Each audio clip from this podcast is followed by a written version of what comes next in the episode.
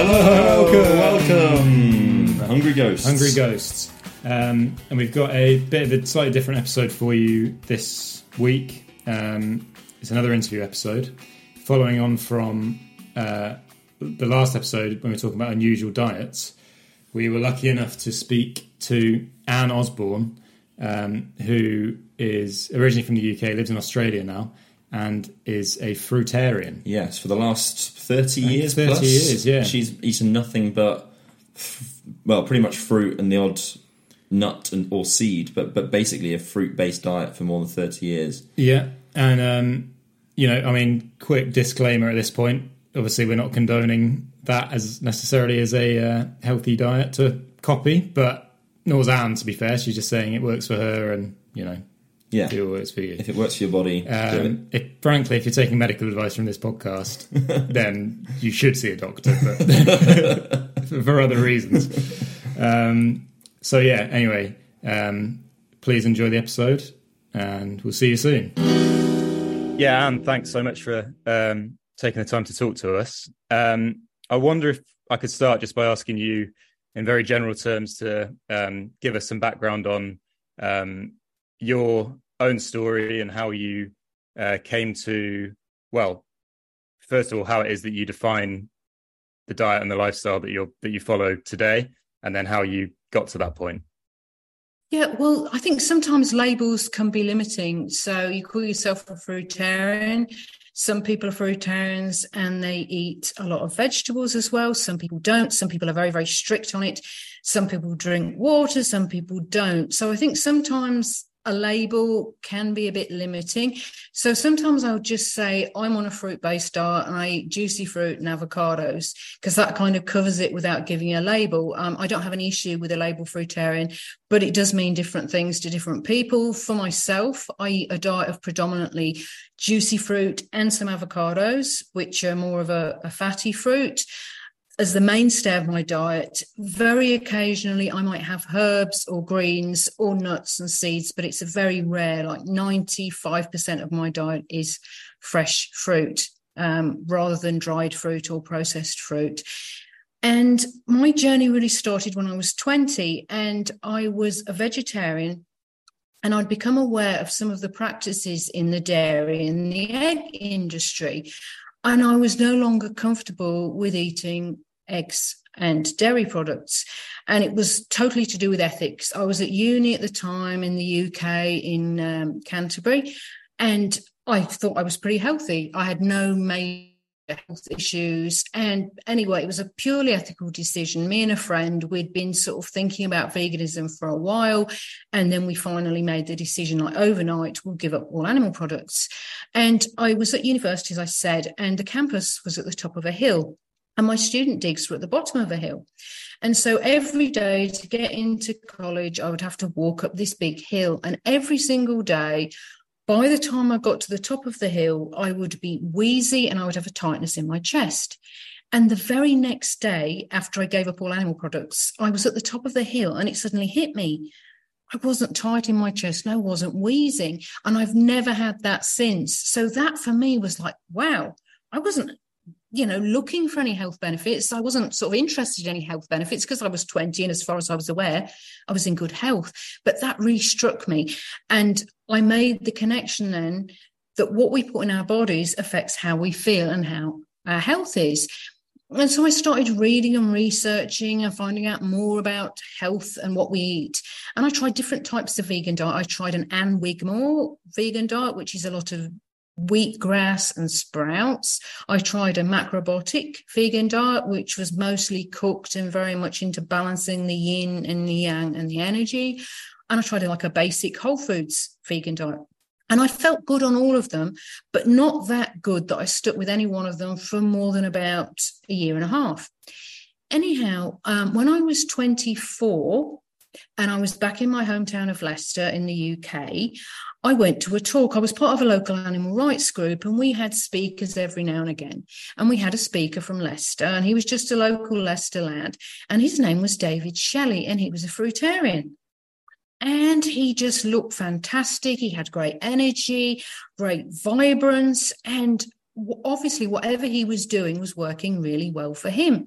And so a whole bunch of us that were ethical vegans, we thought, oh, we want to try this. And it was really good to, to try and start the diet with a whole other bunch of people because we had that support. And also we formed an organic fruit buying group because in the UK, you can't get good local fruit, especially organic all year round. So we were sourcing the most delicious fruits. We were getting sweet grenadilla from Burkina Faso and mangoes from Egypt and Italian apricots. And that's how I got into the diet, though I did a transition because I was pregnant at the time with my eldest son. So I didn't want to do anything too drastic. So I gradually transitioned eating more and more fruit, less and less cooked vegan food until after about just over a year, I was on 100% fruit diet. And that's how I got into it basic mono meals of really good quality fruit. I didn't get into the gourmet raw, which is a lot of preparation. And one of the things I really appreciated, especially after being macrobiotic for over a year, where I spent like four hours a day cooking and preparing food, was the simplicity of it. You've got your boxes of beautiful quality organic fruit and you ate it and there was no washing up there was no prep and it was a, kind of freedom doing that and it just freed up a lot of time for other things but the quality of the fruit was there so you can just eat it in a mono meal and i think that's important you know to get good quality fruit you could just eat you know a plate of mangoes and there was nothing you could do to those mangoes to make them taste any better or you know a bowl of apricots. So that's how i got into this diet. And i've been on the diet for 32 years now and um I've, you know, I haven't look back, it stuck with me. I've stuck with it. And I'll always be ethically vegan because that's an ethical thing. I wouldn't say I'll always be fruitarian, but nothing I've tried, you know, has ever come close to the fruitarian diet. So yeah, I've been on it for 32 years now. Mm-hmm. Um, I, I was going to ask. You mentioned the, you know, the ethical um, background of your decision to go vegan, which I imagine, you know, it's, is quite a common uh, motivation for for vegans and is there so it sounds as though it was kind of from there to fruitarianism was more of a kind of practical thing and a feeling good thing and a health type thing rather than because um, I, I, chatted to ronnie smith um, who actually is the one who suggested i get in touch with you. And he said that there are some fruitarians who are or, or raw vegans who are raw vegan or fruitarian in itself for ethical reasons. So they, they feel as though there's kind of another layer of um, ethical reasons not to cook plants, for example, or not to mm. eat certain plants. Is, can you yeah. shed some light on that? Yes, and I think there is an ethical thing behind it. I don't think the ethics for me is as strong as being vegan, which is is very very strong. But there still is this ethical aspect because fruit really is the only food on the planet that's freely given. Any other food that we eat will kill a plant, will kill an animal, but fruit is given freely because the plant or the tree wants us to eat that fruit because unless a plant is a triffid, they can't move. So they're stuck in one place. They need their seeds to be spread far away from the parent plant or the parent tree because otherwise all the babies will be growing in the shade of the parent tree and they'll be competing for nutrients. They'll be competing for light and they'll be competing for, you know, space. So the plants need their seeds to be spread. And some trees will use water, like coconuts, for example. Coconut palms are often found on beaches because when a coconut is perfectly ripe and mature, it will fall off, go into the sea, and bob along and float away. Other plants spread their seeds by wind, so like the dandelion clock, but that only really works for very light seeds. You know, you, you couldn't do that with a mango seed. And so a third method is by animals. And sometimes seeds will stick to an animal's coat, like burrs. They will stick and they will get spread in that way.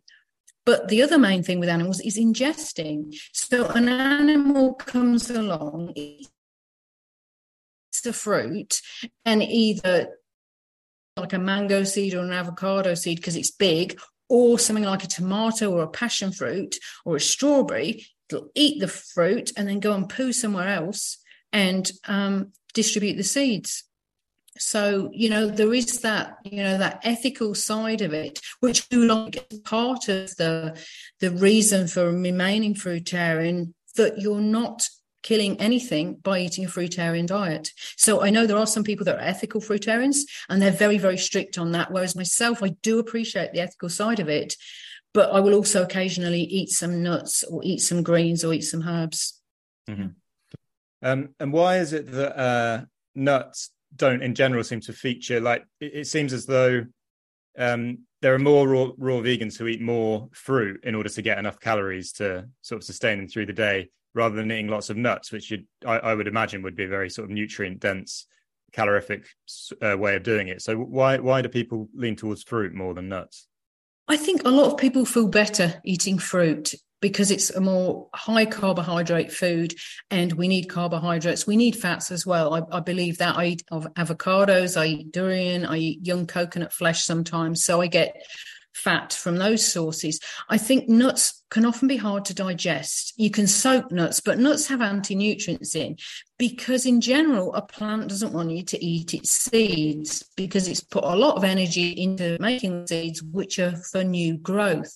So there can be anti nutrients in nuts and seeds, which can make them harder to digest. There's some animals like squirrels, which have sort of got this symbiotic relationship with trees and they can they have certain physiological traits that they can digest these nuts very well. But also because squirrels go and bury them more than half the nuts they get they'll distribute far away from the parent tree to grow into new trees. So there's that kind of symbiotic relationship with squirrels. They're not just eating all of the nuts. And i think a lot of people do find if you start eating a lot of nuts they maybe don't feel as well. And also if you're relying for nuts for your macronutrients, you're getting a lot of fat, but maybe not so much carbohydrate. So I think really the the well-being aspect is why a lot of people prefer fruit over high fat a lot of people try both and decide that fruit works best for them but i guess there's other people you know, we're all individuals. Some people might find that a higher fat or a kind of keto fruitarian diet works best for them. And I think with any diet, you need to find what works best for you and tweak it to your own needs because we all have very differing needs and we have differing needs over time, our gender, our age, our activity level. All sorts of things will contribute to what we actually need in terms of macronutrients in the diet. Mm-hmm. I had a, a question about um, obviously you've spoken quite a lot about your your own personal journey. I'd, I'd just be wondering. I'm wondering if how you've seen the kind of the community change over that kind of 32 year period. So is that something? Are you starting to see lots of more young people starting to come in? Certainly over the kind of the last five years, we've seen the rise of veganism. Um, is that something that that you can touch on? Oh, yes, for sure. So when I first started out on like a fruitarian diet, there was like a little photostated magazine that came out, I think, four times a year. And there was also in Australia, there was a guy, Rene Beresford, and he sent out Fruitarian Network News that came out. And you'd be so excited to get them in the post because there was no internet, there was no connecting like that. So you'd get these magazines and you'd get people's phone numbers and their addresses. So you might write letters to them or you might phone them up. And there were a few meetups here and there. But I think the whole rise of social media and connecting people has really changed things. And also, it's very easy now for people to find out information. You know, back in the day, you would likely not have heard about a fruitarian diet unless, like me, you happen to meet somebody like David Shelley or you happen to stumble on a book. But now there's so much information at people's fingertips. I think it's a lot easier to access and read about different kinds of diets and lifestyles. And I also think that, yes, maybe there's younger people come in, but I think the raw food diet has kind of ebbs and flows. So Arnold Ehret was one of the sort of founders of um, fruitarian diets. And he passed in 1922, I think. But there was a whole revival of his work in the 1970s. So when I first came to Australia, I was meeting all these people that were fruitarian in the 1970s. And then things sort of maybe go down a bit and then they come up again. So I think there's waves with diets. But I do think a, a real game changer is the internet where people can read books online, where they can get information, where they could join forums. And forums aren't so much a thing now, but when the internet first started up, there were lots of raw food forums where people who were thirsty to connect with other people doing something similar, they would all go on the forums. So I think that's sort of like the forums have kind of died out now. but there's other ways that people connect through social media. And I think there's been a lot of fruit festivals in the past sort of 12 years. There's been fruit festivals starting up all over the world, and that's been really useful for a lot of people that feel isolated. Yes, they've got their internet friends, but they can come together with other people like face to face. So I think that's something that's changed in the past 12 years. The rise of festivals specifically for fruitarians or raw vegans to come together. I think, am I right in saying Fruit Fest UK was just the other week? Yes, yeah, yeah, yeah. And I've been to, I think I've been to five of the UK Fruit Fest and had a great time because, you know, you, you see some people that you've met before, you see new people each year, you make friendships, and it's in a way a bit like charging up your batteries, and the batteries last for another year until you go back to the the next fruit festival. And they're mm. just really good places. Yes, there's the fitness classes which are fun, and yes, there's the lectures which are interesting. But I think the main thing is just networking and connecting with other people that are living a similar life to you. And I mean, I was very fortunate because when I started out, there was about six of us all doing this diet. But a lot of people are doing it in isolation. They don't even know any of the vegans, let alone any raw vegans or fruitarians. So I think these festivals have been really important for many people just to connect and not feel strange, not feel like, oh, I'm the weird person with a big bowl of fruit while everyone's eating their other food. That everybody's everybody's sitting there with a big bowl of fruit. So yeah. Um, well, could you give, like you say, I mean, obviously dietary things are very different for everybody, but would you mind giving us um, an insight into what an average day for you might look like food wise? Yeah, so I haven't changed much because I never really got into this diet through gourmet stuff or fancy meals. It was always because we had such good quality fruit and it was an organic buying group, it was always mono meals, and that's still what I eat today if it's a special celebration like a birthday, I might make a fruitarian cake. Or when my children were younger, we'd have fruitarian parties and do all sorts of creative stuff. But yeah, in general, so usually if it's citrus season, I will have citrus juice um, in the morning for my first meal, probably two to three glasses full. And I hand squeeze it. So I leave a lot of the fiber in, and I find that works better for me. Just hand squeezing it so fresh. And when you look at the shell, there's very little left there. So most of the fiber has actually gone into the juice. And then um, later on in the day, I'll have another meal, and that might be at the moment chocolate sapote because they're in season here and we've got some growing in the garden. Um, or it might be mangoes in mango season or persimmon in persimmon season, usually um, another form of juicy fruit, but not juice in its whole state. And then my third meal will usually be if I'm eating avocados or if I'm eating durian, it'll be durian or avocados, which is, and I'll still eat them more just as is. And I'll have a meal of them, maybe two avocados or three if they're small.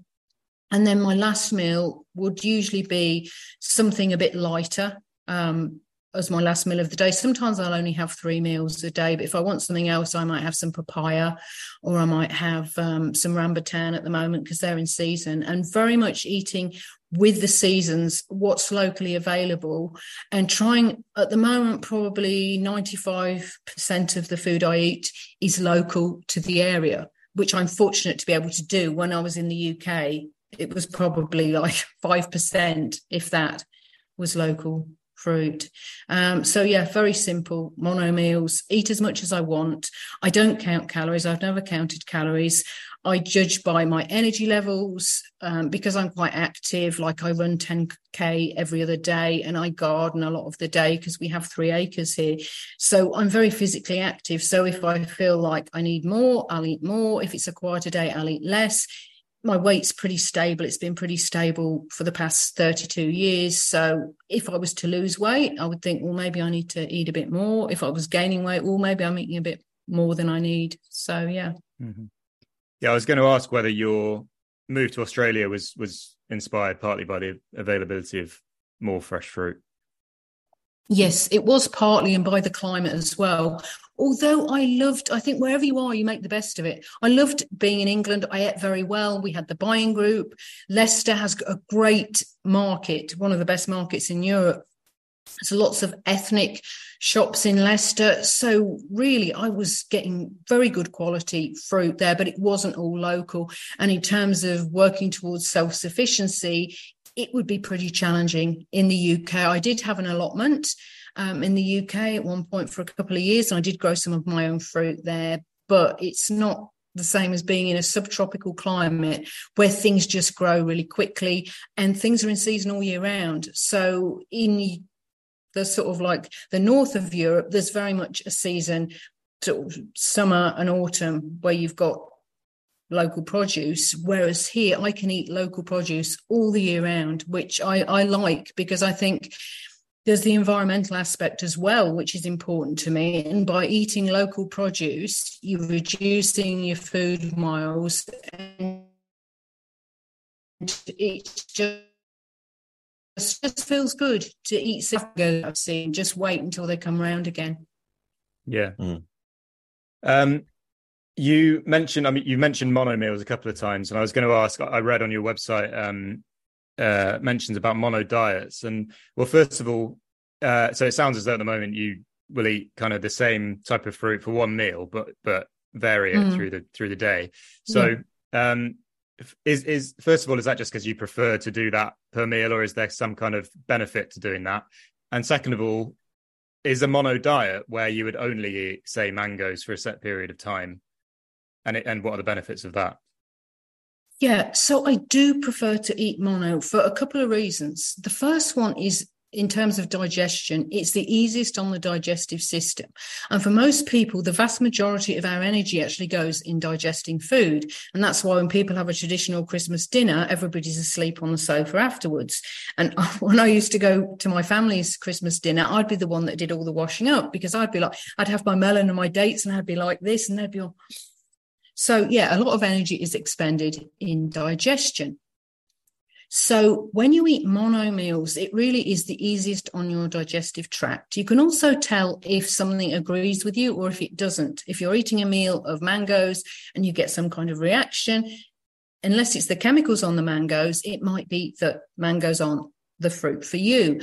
So, for ease of digestion, and it really, I think your digestive system works very, very um, efficiently when you're eating mono meals. And as is coming out now more and more, that the gut biome is the seat of most people's health. And we're really hearing a lot of information, a lot of scientists, even mainstream, how important the gut biome is to health, how the gut is connected to the brain by the vagus nerve. So if we're having issues in our digestive system, it doesn't just affect our digestive system, it affects our immune system because most of the immune system is connected in the guts, but also our brain. The second reason is that fruit has to stand alone when you eat it in a mono meal. So I've heard some people say, "Oh, that papaya was rubbish," but I blended it with some um, melon and it tasted great. So when you you've only got so much space in your stomach for your food. When you eat mono, it's got to be really good quality because you're eating a mango by itself, or an avocado by itself, or a bunch of grapes by themselves. So if it doesn't taste good, it goes on the compost. So I think it it helps to ensure that you're eating really, really good quality fruit because whatever diet you're on, if you're not meeting your macronutrient needs, and if you're not meeting your micronutrient needs, and macros is carbohydrates, proteins, and fats, your micronutrients are your antioxidants, your vitamins, and your minerals. So if you're not meeting your needs, you're not going to be well. And so if you're eating really good quality fruit, then you're more likely to thrive on the diet. And you're not going to say, well, this doesn't taste very good, but I'll blend it with something. I'll make a smoothie. So that's the two main reasons the ease of digestion, and also the fruit has to be of really good quality if you're eating mono meals. Because this diet, it's not like sackcloth and ashes. It's enjoyable to me. I just think I can't believe the flavors and how delicious the food is. And the second question about the extended mono diet. For me, um, there's things in our environment that we can't control. Because people say to me, why do you do mono diets? You've been on a fruit diet for 32 years. Why do you still need to do mono diets? And I'll usually do them a few times a year. But there's a lot of things in our environment we can't control. So pesticides, chemicals, um, electromagnetic frequencies, all kinds of things exhaust from cars, different types of pollution, aerial spraying, all sorts of stuff. And for me, going on a mono diet for an extended period of time is like taking your car to the garage for a tune and your body can heal and rebalance, but you're still giving it nutrition. And a lot of people water fast for healing reasons. Now, water fasting definitely has its place, and a lot of people have got great results through water fasting. But not everybody's able to water fast. Some people can't take the time off work to just lie down for three weeks, they can't afford it because you really need to be supervised on an extended water fast. And that can cost several thousands of dollars or pounds to do an extended water fast. Um, or they might have commitments, they can't get the time off work, or they've got children. But doing a mono diet can bring some of the benefits of a water fast, but you can control it more and you can also control the elimination. And when I've done mono diets, a lot of the time I've had children to care for and I've been able to care for them. I've been able to work full time, do lots of other things while still doing a bit of cleansing. And you can control the elimination. When you water fast, Arnold Ehret said, You're on God's operating table, which you are really, because that's why you need to be supervised, because people can have like elimination, they can have mental as well elimination, and you know, they need to be looked after. And you can't really change that amount of elimination. What are you going to do? Drink less water? you can't change it. But when you do a mono diet, you can change the amount of elimination through the volume of the fruit you're eating. So if things are going a little bit fast and you've got responsibilities and you feel like, oh, I've got no energy, you can increase the volume of that fruit. On the other hand, if you're thinking, well, it doesn't really feel like anything's happening, and I'd like to sort of like I've got an acute issue and I want it to heal, then you can have less, you can have lesser amounts. So you can control it a bit more. And you can also, in general, get on with your day to day life. You might have a bit less energy, but you can still work or look after children, which you can't necessarily do if you're water fasting. So I do think there are health benefits from doing mono diets, and they don't have to be huge ones. I've done very long mono diets, but you can just do a couple of days or a couple of weeks um, mm-hmm. and still get benefits. And water fasting, that would be just not eat, not eating any food at all and just drinking water. Is that right? Yes, just drinking water for a certain period of time. Yeah. And I met many people that have healed a lot of stuff doing water fasting. And it's very interesting. I've done a, the most I've done is a two week water fast.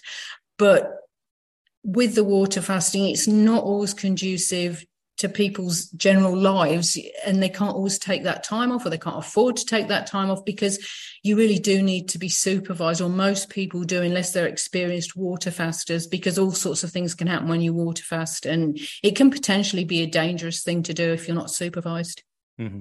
yeah i've um you mentioned right back at the start as well on the subject of water that some people choose not to drink mm. water as part of their their kind of approach to fruitarian slash raw vegan diet. So I wonder if you could touch on what that means in reality, because it's probably quite shocking to people who aren't familiar with uh, with this world. Yeah, and I think again it's very variable because if somebody's living in a colder climate, then and they're not very physically active, they may be able to get all the water they need from fruit because fruit, some fruit, you know, especially things like watermelons or cucumbers, they're like 90% water. And the reason people often need a lot of water in their diet, their eight glasses of water, is because a lot of the foods they're eating are dehydrating, and those foods need water to be digested, like bread or some kinds of, you know, crackers, things like that are very dry. When you're eating a fruit based diet, you do get a high volume of water in your diet. And for myself, when I was in the UK, um, I could go for like weeks, especially if I was having a lot of orange juice or a lot of melons, I could weeks without drinking any water. But certainly here in the summer in tropical far north Queensland, where it's very, very hot. And if I'm running or if I'm working all day in the garden, I will have my fruit, but I'll also need to drink maybe a litre, a litre and a half, even two litres of water. And so I think it can be limiting if you say, right, we'll never drink water because water's, to- I mean, some fruitarians say water's toxic. Um, but it's more toxic if your kidneys fail because you're dehydrated, in my opinion. So I think it's important to go by your thirst reflexes and look at the situation you're in. If you're in tropical far north Queensland and it's the middle of summer, you can probably eat all the fruit you need because you've got enough calories, but you'll still need extra liquid because you're perspiring more and just because of the humidity and things like that. So I think it's important as well, not to say, oh, you need to have eight you know, glasses of water a day because if you're in the winter and you're on an orange juice diet, you probably don't need to have eight glasses of water. And I think as long as you have a good thirst reflex, you're okay. Now, as people age, one reason why old people often get dehydrated is their thirst reflex becomes, you know, not very good. And so they won't get that desire to drink and they can easily get dehydrated. But if your thirst reflex is good, your um, the color of your urine as well, if it's dark, you're dehydrated. If you're not urinating very much, you're probably dehydrated. If you have dark circles under your eyes, which relates to the kidney area, um, you're probably dehydrated. So there's ways, as well as taking note of your thirst reflex, look at how many times you're urinating, look at the color of your urine. Does it smell strong? Does it look a bit funny? And there's those things that you can do to see if you're well hydrated. Because one huge issue with getting dehydrated and damaging your kidneys is that you can't see. You can't see if you're damaging your kidneys until it's too late. And the kidneys don't repair very well. Like the liver is amazing at regenerating. So you can have 10% of liver function. And if you look after yourself and do some healing protocols, you can get to 90% function back in your liver. But with the kidneys, it's a bit of a different story. And there's the whole thing with dry fasting, which I mean, I don't know enough about it to give an informed opinion, but I do know there's people that can get into issues with dry fasting, especially if they're a tropical climate, because they're damaging their kidneys and they can't see. You can't see that you're damaging your kidneys until it's too late when they're damaged and they're not likely to repair. So, yeah, I think with the water thing, monitor your urine, the color of your urine, your thirst reflex. And if you're in doubt, drink a bit more. It's not going to really harm you unless you're drinking, you know, gallons and gallons, um, because it's better to be slightly overhydrated than be slightly dehydrated. Mm-hmm. Well, while we're on the subjects of nutrition, you, you mentioned, you know, the importance of people getting um, micro and macronutrients, but you, I obviously I can see how if you're eating a lot of um, fruit and maybe if you're eating nuts as well, you can get plenty of um, fats and carbohydrate. But where do how do people address the protein issue? I suppose obviously you can get it from nuts too, but how how do you get enough protein if you're following a fruitarian diet? Well, I think there is protein in all fruits, but just not huge amounts. Um, if you're worried about your protein, you could always include more seeds, more nuts, maybe more avocados. Um, if you eat mushrooms, mushrooms, things that in general have a bit of a higher protein content. It's hard to be protein deficient unless you are calorie deficient. And when you see these children in Africa and they have the big swollen stomachs, which is a protein deficiency disease, it's often because they're malnourished. So any macronutrients they ingest, which includes protein, will be used for fuel in the body because it's imperative they keep their heart beating and their lungs going and their brain working. And so the protein is used for energy because they're in such a calorific deficit. And so they get protein deficient, not just because eating too little protein because they're eating too little calories in total. And I think there's ways you can see. You can look at your skin, you can look at your hair, you can look at your nails. And if your nails are good and strong, and if your hair's good, if your immune system's good, you know, it's very unlikely that you'll be protein deficient if you have got good energy levels. If you heal well, if you have a wound, and one thing I noticed since being on a fruit diet, I heal so much quicker than when I was on a standard diet. If I cut myself, it'll heal much quicker. It'll stop bleeding much quicker. Um, there'll be less scarring. So there's things that you can sort of like look at to see if you're protein deficient or not. But in general, if you're eating enough calories, you'll be getting enough protein. And people that usually have protein deficiency have issues with getting enough calories, whether it's because there's not enough available or because they've got eating disorders. Um, but yeah, if you're concerned, you could just add some more nuts, add some more seeds, um, which will really up your protein levels but just look at the signs in your body you know how you how your wounds are healing how your hair's growing if your hair's very slow to grow then you might think well am i am i getting enough protein mm-hmm. uh, in general are there any things any sort of areas where um, you'd like to sort of because obviously um, you're one of a lot of people who are sort of extolling the benefits of this diet and it's and it's been great for you. But if there are people mm. who were thinking of getting into it, are there kind of certain things you'd you'd advise them to be wary of on, on the flip side? Yeah, I think I would never say the fruitarian diet is best for everyone. I think everybody has to find what works best for them personally. And I do think that we have a, a frugivorous design to our body. I think our body's very geared to do well on a fruit based diet but everybody's slightly different genetically through what we've eaten in the past, what our parents, what our grandparents have eaten. It's like some people can, um, you know, manufacture their own B12. I've known people on a raw vegan diet and they haven't taken a B12 supplement in 20, 30 years and they have no deficiency symptoms. Other people have done it for 18 months and got severely B12 deficient. So obviously, we're all sort of kind of different, even though we've got similarities. So I think it's important that people find a diet that works best for them. And I also think there's three things that are important to thrive on this diet. And one of them is to have faith in the diet, but not blind faith. Do your research first.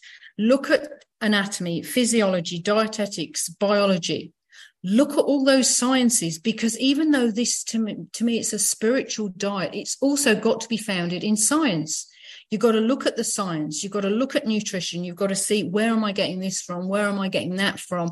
And have a good solid foundation.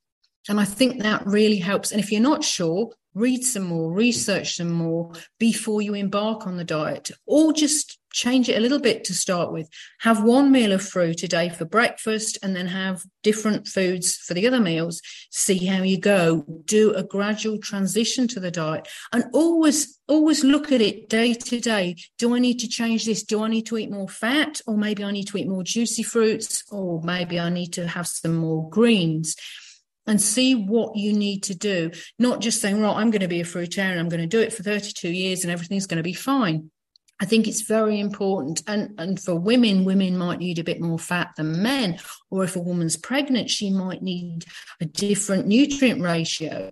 So it's not static either. It's not doing the same diet exactly the same, but the seasonal changes, the changes that depend on your age or your body condition and things like that. And also, for anybody wanting to go on a raw vegan diet, I would say be wary of being deficient in B12 and vitamin D, because they're two things that in general we can't get from the diet. And as I mentioned before, some people seem to do fine without supplementing. Other people get into real problems. So it's really worth getting your B12 levels checked and your vitamin D levels checked and supplement if you need to and you can get good quality vegan vitamin D supplements now. They're getting better and better all the time, more natural. And B12, they're not expensive supplements. You can get sublingual, which goes under your tongue, which is better assimilated. If anyone has pernicious anemia, which means that they lack the intrinsic factor, they either have to have injections of B12 or they need to um, have a sublingual because that bypasses the digestive system and goes straight into the blood through the veins under the tongue. Uh, vitamin D, um, I'm fortunate that I live somewhere where we get beautiful weather all just about all year round. And so I can get enough vitamin D from where I live. But people living in colder climates, or if somebody works indoors for the vast majority of the day and they can't get enough sun exposure or they don't want to get sun exposure, then getting a vitamin D lamp or taking a supplement will be very important because vitamin D, a lot of people are deficient in it. It's not just um, people on a raw vegan diet because vitamin D is primarily got through the sun. And people that have very dark skin will absorb less, or people that are indoors or live in a colder climate. So I would say be cautious of your vitamin B12 and your vitamin D and um, really eat the best quality fruits that you can. That's so important, and especially organic fruits, because it's not just that they're grown in better soil that's important. It's not just that they don't have chemicals on that can disrupt our gut biome. One of the really important things about eating organic or non sprayed food is that this wonderful relationship between fruit trees and the fungi in the soil. So basically, you can have a lot of calcium in your soil, but trees can't assimilate it in its inorganic state. But what the fungi does is break down certain bonds in that calcium in the soil, for instance, calcium phosphate, breaks it down into a form that the trees can absorb through their roots. In exchange, the trees, which can photosynthesize because they've got leaves, they can pass some of those carbohydrates onto the fungi who can't photosynthesize because they don't have green leaves. So they have this wonderful symbiotic relationship. Now, when you're eating fruit grown in soil that's been treated with herbicides or fungicides or pesticides, that kills the microbes in the soil and it also kills the fungi in the soil. So if the fungi are in the soil, there'll be a lot less calcium in the fruit because the trees won't be able to absorb it because this symbiotic relationship between the fungi and the trees is destroyed. And the, there's huge amounts. It's something like 13.1 gigatons of carbon is sequestered each year in fungi via trees and plants. So it's like, and there's more research coming out showing how important fungi now are in terms of storing carbon and sequestering carbon, which they get from the trees. And in exchange, they make the calcium and other minerals um, into an assimilable state for the trees. Mm-hmm. Hmm.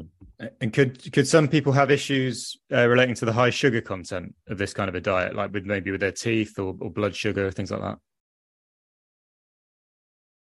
I think potentially some people could, if they're eating fruit that's maybe not such good quality and it's got a higher sugar to mineral ratio. I think some things like inorganic um, seedless grapes and inorganic watermelon can sometimes have too much sugar and not enough minerals in there. Um, but I have known a couple of people that were type 1 diabetics and were on a fruit based diet. And they both found that they did very well on it they would need to monitor their blood sugar, but they found if they had dried fruit, that would often be a bit much and would push it over. But in general, if they're having whole fruit, their blood sugar levels would remain within a good range. And a lot of the reasons for that is the fiber and the other micronutrients in the fruit helps the sugar to be absorbed quite slowly. And there's even been scientific studies that show when somebody eats a bowl of sugary cereal, their insulin levels will spike. And if fruit and even fruit juice, which doesn't have the fiber, is added to that sugary cereal, even though the whole total content, sugar content will actually rise, there'll be less blood spikes of insulin because the fruit is somehow affecting the absorption of the sugar. And it's not just the fiber because they've had that with fruit juice, taking the juice from fruit, but it's probably something to do with antioxidants or other micronutrients in the fruit. A lot of things that we maybe don't know the full story yet, but helps to regulate how that sugar is absorbed. And when you think it's the actual total sugar content is increasing with adding fruit or fruit juice, but the insulin spikes are reducing. But again, it's a very individual thing. If somebody doesn't, you know, agree with eating a, a, lot of sugar, then maybe the fruit diet isn't for them. Maybe they'd be better off on a different type of, of raw diet, maybe a higher fat diet or more greens or more vegetables. And there are people that do really well on a high vegetable diet.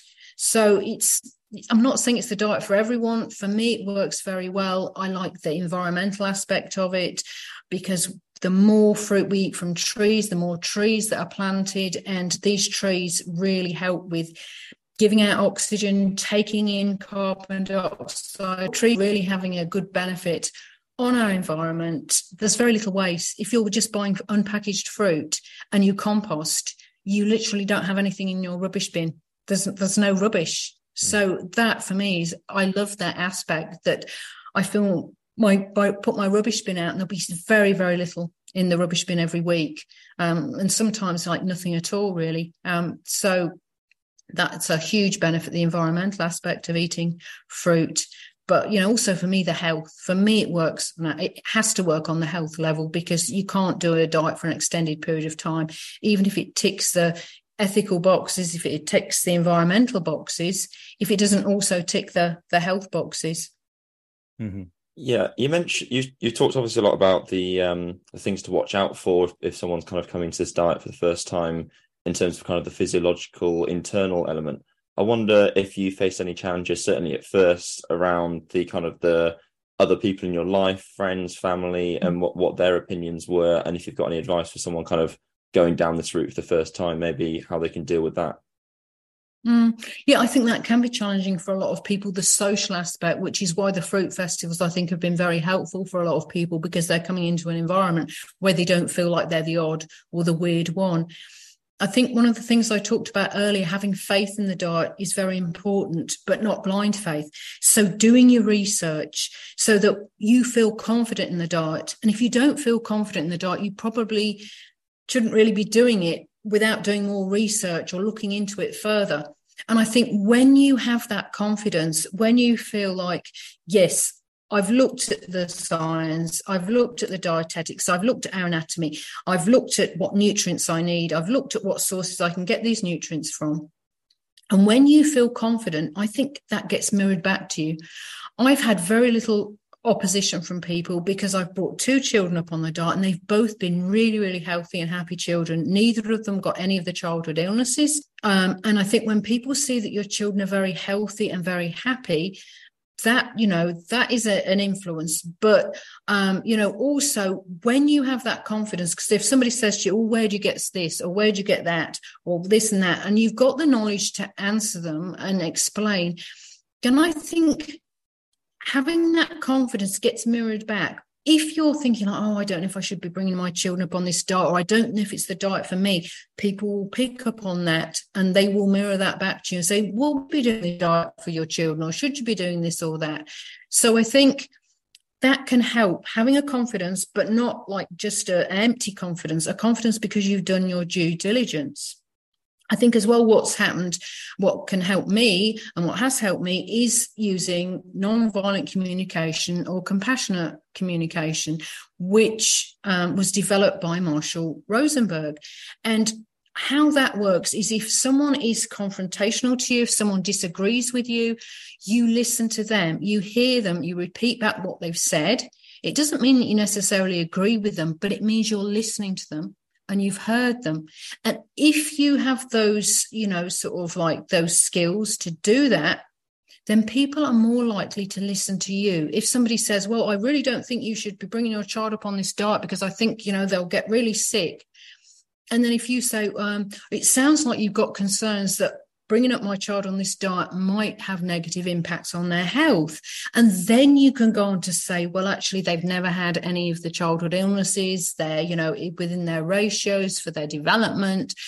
But you're listening. And then if you listen to someone, someone's more likely to listen back to you. And you can't get into a confrontational situation if one person is deflecting that and people everybody needs to be heard. And if you just like somebody says well you can't do that to your kids that's cruel and you should be taken to the you know we should report you. If you say how dare you report? My children are very healthy. You don't know what you're talking about. Then you've got that kind of confrontation going on. But if you show the person that yes you're listening to them you're hearing their concerns they're more likely then to listen to you and your explanation of what you're doing and why you are, you know, feel sure that your child is in good health. So I think that's important. Um, I think also as well to put your own needs as being important. If you're cooking for the rest of your family and by cooking, it's making you want to eat food that you'd rather not be eating. Maybe you can say, look, um, I'm going to skip off the cooking duties for a while and somebody else can do the cooking and taking yourself off and looking after your own needs rather than everybody else's needs. So I think it's important to do the best you can so that you can succeed on the diet that you choose. And if that's a fruit diet, you might need to say, well, you know, I'm not going to cook for the family for a while. And do it in such a way that, you know, they don't feel, you know, like you're abandoning them. But that you're also looking after your own needs for a while. I mean, I cooked for my father when he was alive, for my children. My husband's a vegan, but he's not a raw vegan. And I don't have issues with cooking. I don't see it as my food. It, you know, I'm perfectly happy to cook a meal and then I'll sit down, I'll have my fruit, and my husband or my children will eat their cooked food. So it, it doesn't bother me. But for people that are new and it might trigger them to wanting to eat the food they're cooking, then I think, you know, there's strategies that they can use to, you know, make everybody happy in the end. Yeah. Mm-hmm. While, while we're on the subject of kind of resistance to this kind of lifestyle, this kind of diet, um, why do you think it is that I mean, if there is kind of scientific uh, basis to back it up, why do you think it hasn't entered the mainstream science? Do you think there are kind of vested interests, certain industries and stuff stop it? It's a bit of a leading question, obviously, but why do you think? Mm. Um, why do you think that? What, what do you think the barriers are to entry for to the mainstream? I think quite possibly there's vested interests. And what's interesting is that I looked I spent hours and hours and hours looking in old newspaper archives for clips. And because they're all digitalized now, it's very easy to go online and get lost in all these newspaper clips. But what really surprised me was for like about the past 150 years before the 1950s, there were lots and lots of articles in mainstream newspapers syndicated across the United States, and most of stuff United States have digitalized a lot of newspapers, and other countries are a bit slower to do that. So there's loads of articles saying how good fruit diets are. There was um, doctors advocating fruit diets for all kinds of illness, syndicated going across the United States. There was much um, stuff on this.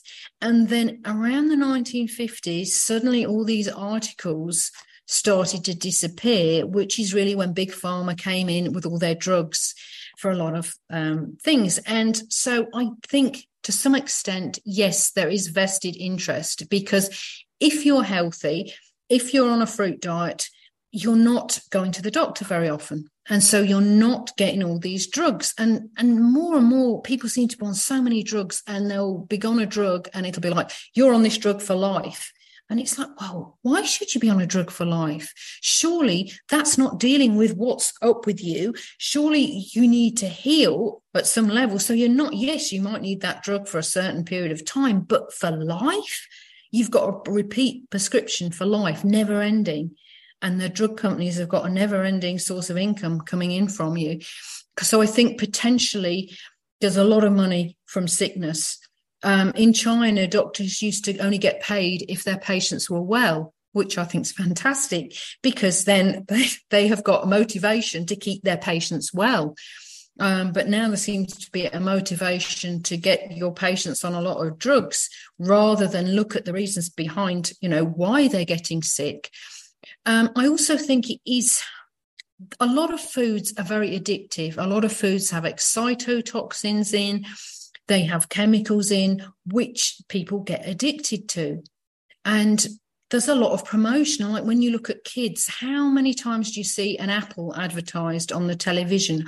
Or how often do you see, you might see bananas sometimes or avocados or kiwis, but really they're the only kinds of fruits that you see advertised regularly. And yet children are bombarded with all kinds of cereals, with Happy Meals, with McDonald's, with all this kind of processed, highly processed foods. And these highly processed foods contain excitotoxins and they also have addictive properties. And one of the reasons they have addictive properties is going again back to the gut, the microbiome in your gut. So you have helpful bacteria in there, you have not so helpful bacteria, and you have neutral bacteria. And a lot of the bacteria associated with junk food are the not so helpful bacteria but they can actually cause physical cravings for the food because those bacteria live off that food and it's in their interest that you keep eating that food. So when people get addicted to foods and they'll say, oh, I'm so weak, you know, I can't, why can't I give up these foods? It's not just you, it's this whole lot of, you know, microbes in you, in your guts that are thwarting your efforts and it's, you know, it's quite amazing, really, the connection between the guts and our brain and also cravings. A lot of the time, cravings are not us being weak, it's the microbes in our gut which are encouraging us to eat certain types of food and make those choices. Another thing is the more a food is processed, the more value the seller has on it. You know, you can buy a potato and it will probably cost you, I don't know, 50 pence or a dollar. But if you buy a bag of chips, it'll be a lot more. And there might not even be one whole potato in it. So the more a food's processed, the more profit comes from it. There's not always a lot of profit in people eating a high fruit or a high vegetable diet. Uh, and I think as well, we just we just bombarded. We just bombarded with adverts a lot of the time right from children children are targeted uh, and and people as well i think they don't like to be different. People like to go with the crowd a lot of the time. They want to eat what their friends are eating. They want to drink what their friends are drinking. They don't want they don't want to eat a you know drink a green smoothie if everyone else has got diet cokes or you know have a sort of a mango if everyone else is eating burgers. So i think there's various reasons but i think when somebody does discover this way of eating and it works for them and they feel good, for them, it's really hard then to go back. But you don't know until you've tried it. That's the thing.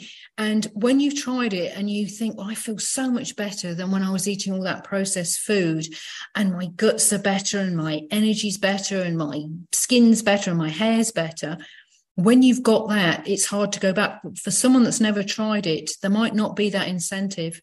And often it's when people get really sick, when they get at the end of their tether, when they've tried everything else and they're still not well, that's often the time when someone will go to the extreme, as they say, of trying a raw vegan diet and, and getting benefits from it. Mm-hmm. Great. Well, um, thanks so much, Anne. We've taken up nearly an hour of your time now. So um, I think unless Charlie's got any other questions, no, that's it from me. We'll um, yeah, we'll let you get on with your Friday evening. But thank you so much for um, taking the time thank to you. chat to us. Really appreciate it. And Anne, if people want to uh, find out more about you and about what you're you're into, uh, can you share your sort of socials or your website um, with us so that they can find you? Yes. Um, so I share a lot of stuff on Facebook.